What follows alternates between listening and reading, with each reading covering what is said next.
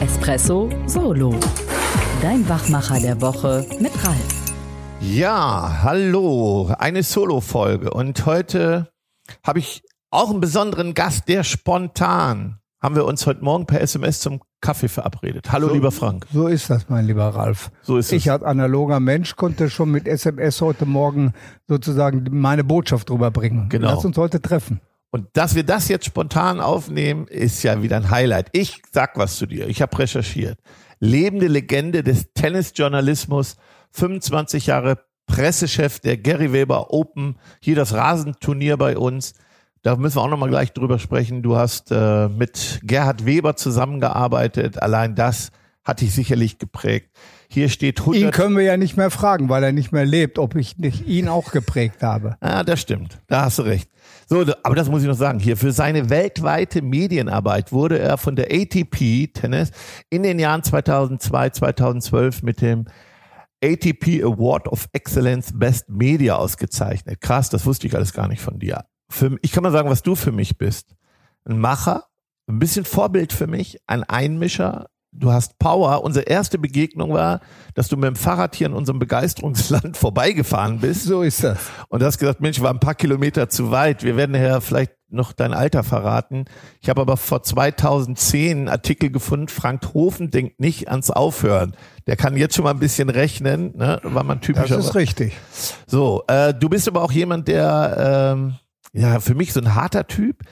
Eigentlich so klare Kante, weiches Herz, manchmal auch mit dem Kopf durch die Wand. Hier steht ja Einmischer. Und mein Thema heute ist nämlich für euch als Führungskräfte finde ich, mehr mutige, konsequente Entscheidungen treffen, auch mal hart sein, auch mal die Dinge raushauen von Kopfknallen. Das vermisse ich manchmal. Wir werden so weich gespült. Ähm, ihr müsst nicht wie Frank werden, aber was das angeht. Warum ist, eigentlich nicht? Ja, weil, ja, ich will nicht alles erzählen. Du kannst natürlich ganz schön auch austeilen. Also, ähm, aber den Teil, da bist du wirklich Vorbild von mir. Du sprichst aus, was du denkst, du, du bist klar. Und ähm, war das immer so? Ja, das war eigentlich immer so. Äh, ich muss da mal ein bisschen geschichtlich ausholen. Ich komme ja aus dem Kohlenpott. Ich komme also aus Wanne-Eickel. Ja, das, die Stadt gibt's ja auch wirklich. Und Wanne-Eickel, lateinisch heißt das ja Castrop-Rauxel, mhm. so sagen das die Kohlenpöttler, ja. Und äh, die tragen ja auch das Herz auf der Zunge. Also die Leute im Kohlenpott äh, sind ja offen, okay. manchmal ein bisschen eckig, ein bisschen strukturiert. Und ich bin, ich komme aus einem katholischen Elternhaus mhm. und ich bin 1963 Mitglied der Jungen Union geworden in einer Stadt, im Ruhrgebiet. Da wurden 70 Prozent SPD gewählt und 18 Prozent CDU. Und das zeichnet dich wieder aus. Ne? Und aus der Entwicklung heraus, dass ich schon immer große Wände vor mir hatte, durch die ich wollte. Und deshalb der Hinweis ja auch, manchmal wollte ich mir den Kopf durch die Wand, aber ich hatte mir früher gesagt, je mehr Kerben ich auf dem Colt habe, umso zufriedener bin ich. Also und von daher auch gesehen, habe ich das so erlebt, mitgemacht, strukturiert bin heute im Übrigen immer noch Christdemokrat. Mhm. So, ich habe hier gelesen, Eikeler Bürgermeister. Ne? Richtig. Ja, ja. So, jetzt hast du mit Gerd Weber gearbeitet, hast dieses verrückte Tennisturnier ähm, eigentlich mit, mit entwickelt. Du warst der, der sich mit Tennis auskannte, ihr habt euch kennengelernt und Herr Weber war ja auch ein unglaublicher Unternehmer, jetzt vor kurzem verstorben, du hast es angedeutet und aber sag mal, wie war das in der Zusammenarbeit? Da waren ja zwei harte Köpfe miteinander. Sagen wir das mal so, wir beide ähm, obwohl er hier aus Ostwestfalen oder aus Halle Westfalen kommt und nicht aus dem Kohlenpott. Wir haben aber zwei Charaktereigenschaften, die äh, eigentlich sich diametral gegenüberstehen. Weil beide wollen mit dem Kopf durch die Wand, Ja. beide haben aber ein offenes Herz und beide haben Engagement gehabt. Mhm. Da kracht und knallt es schon mal und hat es auch das eine oder andere Mal, aber wir waren charakterlich so, dass wir das nicht in der Person verübelt haben oder übel genommen haben, wenn der eine seine Meinung gemacht hat und der andere, das war auch mal lautstark. Ich kann mich entsinnen an eine Geschichte, da war ich im Auto, da haben wir übers Handy, da musste ich aber sagen, Herr Weber, ich halte mal an, ich fahre am Parkplatz, dann unterhalten wir uns weiter, weil ich konnte mich beim Autofahren nicht nochmal so emotionalisiert loslassen. Äh, aber es ist immer so gewesen, dass wir danach uns immer die Hand gegeben haben, in die Augen geguckt haben und gesagt, da reden wir nochmal drüber, aber wir machen am Projekt weiter, weil wir sind davon überzeugt, dass das ein gutes Projekt ist. Und Herr Weber hatte ja letztendlich die wirtschaftliche Kompetenz, ich hatte ja nur die mediale Kompetenz. Mhm. Und da, daraus ergeben sich ja äh, bipolare Ansichten. Ja. Und das muss man dann eben versuchen, in, ein, in, ein, in eine Einheit zu bekommen. Ja. So, und heute haben wir sicherlich ein paar junge Führungskräfte als Zuhörer, die immer Nein, die öfter denken, Mensch, wenn ich dem das jetzt so sage, dann, dann kündigt der vielleicht. Oder dann ist der morgen krank oder wer weiß, was der dann über mich denkt. Und ich vermisse das, was, was du ausstrahlst. Genau das, mal Dinge auf den Punkt zu bringen, um die Sache auch zu streiten. Wir haben ja heute eben schon ein bisschen über Politik gesprochen. Mhm. Diese Streitkultur, die geht ja verloren. Das ist ja so harmoniesüchtig fast. Aber um die Sache zu streiten, zu fighten, um ein besseres Ergebnis zu kriegen. Wie, wie, welche Tipps hättest du denn hier für junge Führungskräfte, oder überhaupt auch, auch für viele Führungskräfte, die merken, Mensch, ich bin so harmoniebedürftig? Äh, ja, leider ist das so, dass wir ja alles äh, uns gegenseitig so die Schultern rundklopfen, bis sich jeder zufrieden fühlt. Ja, ja genau. Und äh, das ist ja etwas, was mir äh, überhaupt nicht liegt. Ja. Äh, also ich kann jedem Einzelnen, wenn ich jetzt, äh, du hast ja jetzt zwei Punkte angesprochen, einmal der, der mitarbeitet mhm. und einmal die Führungsperson. Ja. Äh, das sind ja unterschiedliche Positionen. Die, der Führungskraft, äh, die Führungskraft sollte auch weiterhin ruhig das offene Wort pflegen, sollte mhm. auch das ansprechen. Okay. Der andere, der das aufnimmt, muss sich aber darüber im Klaren sein, dass das, was mein Chef oder die Führungskraft mir gibt, für uns ist, für das Unternehmen.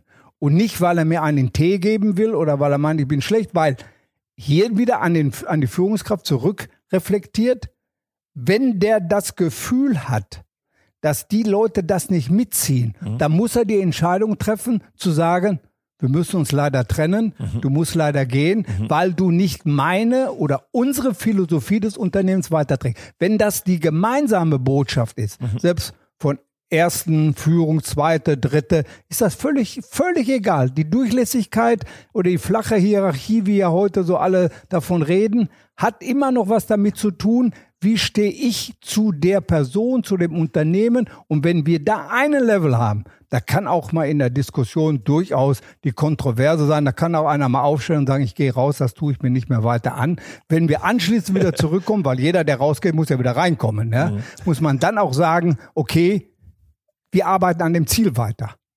Ja, ähm, was können wir tun, wenn wir Chef sind, um so eine Kultur den Mitarbeitern erstmal zu vermitteln? Also ähm, wir haben ja gerade schon mal so die, die flache Hierarchie angesprochen. Also ich kann nur jedem empfehlen, und so habe ich das in meinen unterschiedlichsten äh, beruflichen Werdegang auch immer gehalten. Mhm. Ich habe mir immer versucht, einen, einen Kreis, einen Personenkreis zu suchen und zu finden aus den unterschiedlichsten Positionen heraus. Mhm. Äh, Im Medienbereich äh, hat mich auch interessiert, äh, was der Fernsehmann macht, wie der äh, Kritiker darüber denkt, wie der Schriftsteller darüber denkt, äh, wie mein Nachbar darüber denkt. Aus diesem ganzen Portfolio von Persönlichkeiten ja. ziehe ich ja für mich dann die Kraft, um zu sagen, wie entwickle ich das Ding weiter? Wie sehe ich das? Was können wir damit tun? Ja? Mhm. Also, will damit sagen, jeder Einzelne sollte sich ein Führungskreis oder Expertenteam oder wie auch immer oder Freundeskreis, mit dem man offen die Dinge ansprechen kann, weil ich bin ja nicht derjenige, der alles weiß, ja. gerade nicht in, in dieser Welt jetzt schon, so dass ich von da aus die Reflexion kriege. Der eine sagt, Mensch, Ofen, da rennst du in eine völlig falsche Richtung. Das geht gar nicht. Oder das ist richtig, denk mal weiter und so weiter. Also das brauche ich, um meine Entscheidungen dann auch ein bisschen abzusichern okay. und sie auch weiter zu vermitteln. Das beruhigt mich ein bisschen, ne? mit ja. Kopf durch die Wand, aber mit ja, Verstand. Ja, natürlich, Kopf durch die Wand ist immer gut, sollte auch sein, muss auch der, weil der trägt ja auch das wirtschaftliche Risiko für alles, ja, ja. ist ja gut, aber es wäre die, das Loch in der Wand wird größer, wenn ich daneben noch zwei, drei Leute habe, ja. um im Bild zu bleiben. Ja, genau. Dann habe ich nicht nur ein Loch, sondern eine Tür, ein Tor tut sich auf, wenn wir gemeinsam da durchgehen. Ja. Hast du nie, nie Angst, was andere über dich denken, wenn du wenn du so gegen den Strom schwimmst? War dir das immer egal? Ja, Okay. ehrlich gesagt immer. Weil äh, wenn ich wenn ich mich nach dem ausrichte, Ja. was andere nur über mich denken, Mhm. dann verliere ich so viel Energien und Zeit, dass, äh, dass ich die, meiner eigentlichen Aufgabe gar nicht mehr gerecht werden kann. Mhm. Der kann ich gar nicht mehr nachkommen. Ja. Das ist ähnlich wie in einem Verein. Mhm. Tennisverein. Ja. Da gibt es, außer im Vorstand, der alles weiß und kann und macht, gibt es aber dahinter unzählige Mitglieder, die immer nörgeln, an der Theke sich nur so Ja. Theke auslassen, da ist das Wasser zu teuer, das Schnitzel schmeckt nicht und der kann Ja. nichts und jener kann nichts. Ja. Wenn ich mich denen widme, die davon zu überzeugen, dass ihre Ansicht falsch ist, hinterlasse ich ja bei denen, die mit mir den Vorstand führen, ja eine Lücke und sagen, äh, dann was willst du denn mit mir? Dann nimm doch die anderen alle rein. Also, ich finde, ich widme mich lieber neuen Aufgaben, neuen Ideen, neuen Entwicklungen, weil die anderen sterben von ganz alleine aus. Weil wenn die kein Gehör mehr finden, das Entscheidende ist ja, die haben ja ein Gehör gefunden. Absolut. Da ist jemand, mein Nachbar, jeder, die sezieren das nochmal unter sich hundertmal. Weitergekommen sind sie nicht, sondern ganz im Gegenteil, äh, die trampeln so lange, bis aus der Milch Butter wird. Ey, finde ich nochmal einen ganz wichtigen Hinweis. Wir beschäftigen uns vielleicht zu sehr mit, zu sehr mit den Dauernörglern, mit den Giftzwergen, Richtig. die immer wieder Richtig. Gift versprühen und Richtig. anstatt unsere Energie weiter voranzutreiben, vor allen Dingen mit denen, die hinter uns stehen, nach vorne zu gehen. Richtig? Genau so mache ich das. Und so habe ich das aber immer gemacht. Frank. Ja, das war nicht immer ganz einfach. Ich sag mal, dazu muss man auch ähm, eine charakterliche Stärke haben. Das, die kann man sich aber erarbeiten. Die muss ich mir erarbeiten. Die wollte ich, sage ich ja. Du hast sie in die Wiege, du kommst aus dem Ru- Ja. Kohlpott. ja, Du hast sie in die Wiege gekriegt. ich habe das wahrscheinlich die Gene mitgekriegt. Ja. Und ich erarbeite mir das. Das Ja. kann man sich aber erarbeiten. Na, äh, keine Frage, natürlich. Dazu brauche ich ja den Kreis, mit denen ich das, mit denen ich mich auseinandersetze, die sich mit mir darüber unterhalten. Wie Ja. gehen wir da vor? Ja. Wie gehen wir da nicht vor? Wo es auch die Freunde gibt, die ich, ich habe ein, ein paar, bin ein bisschen älter, ich habe ein paar Freunde. Mit dem einen bin ich schon zur Erstkommunion gegangen. Ja. Der andere war ein paar Jahre lang Bürgermeister und der andere war Präsident der IAK. Mhm. Im Prinzip alles ein politisches Genre, Mhm. Aber kontrovers in der Ansetzung. Mhm. Ich, wenn ich das mal so meine politische Einordnung, ich war immer so früher der Herz-Jesu-Sozialist, Mhm. der bin ich auch heute noch. und der andere war der straffe Konservative auf dem Flügel der CDU. So, aber wenn die zusammenkommen und auch das Persönliche mal wegnehmen Mhm. und sagen, das Bild ist ja ein ganz anderes, das ist ja im Prinzip, mit dem kannst du dich ja richtig über Dinge unterhalten. Der ist intellektuell geschliffen, der kann äh, ph- physiologisch gucken, sprechen und so weiter, dann ändert sich das. Dann kriegst du auch die, die Stärke, deine eigene Stärke, um das umzusetzen. Deswegen nehme ich mit Streitkultur. Wir Richtig. brauchen eine Streitkultur für die Sache. Widme dich den richtigen Dingen und nicht Fokus in die Schwäche, sondern nach vorne. Trainiere dich, deinen Charakter gegen den Strom zu schwimmen, auch mit dem Kopf durch die Wand und nimm noch drei mit, dann hast du ein Tor. Und jetzt zum Schluss noch, Frank, wie alt bist du?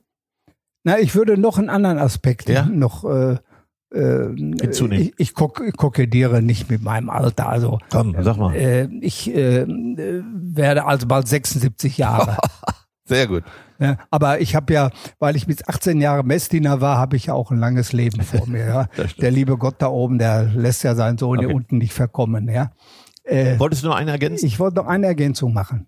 Du musst bei all dem tun, was der Einzelne macht, immer darauf schauen, wie sieht der andere das auf der anderen Seite? Wie nimmt der das auf? Also, alle meine Entscheidungen stelle ich immer in den Kontext der nächsten Seite, der gegenüberliegenden Seite. Und wenn ich okay. auf der Seite stehe, schaue ich auf das zurück, was ich eigentlich will. Und dann sage ich, will, ist das überhaupt richtig? Wird das überhaupt so angenommen? Sieht der andere das so? Also aus der Perspektive immer auf die andere Seite gehen und da zurückzublicken, quasi sozusagen reziprok gucken, Ja. ja, und sagen so, und wenn ich das alles gemacht habe, diese Dinge vorher, dann kann das eigentlich nicht falsch laufen. Absolut. Frank, ich sage erstmal Danke. Gerne. Schön, dass wir das Projekt machen, Kauf im Ort. Das ist ein Herzensprojekt von mir und ich hoffe, dass ich das auch noch lange vorantreiben kann und letztendlich auch für die Stadt was bewegen kann. Jawohl. Danke dir. Bitteschön.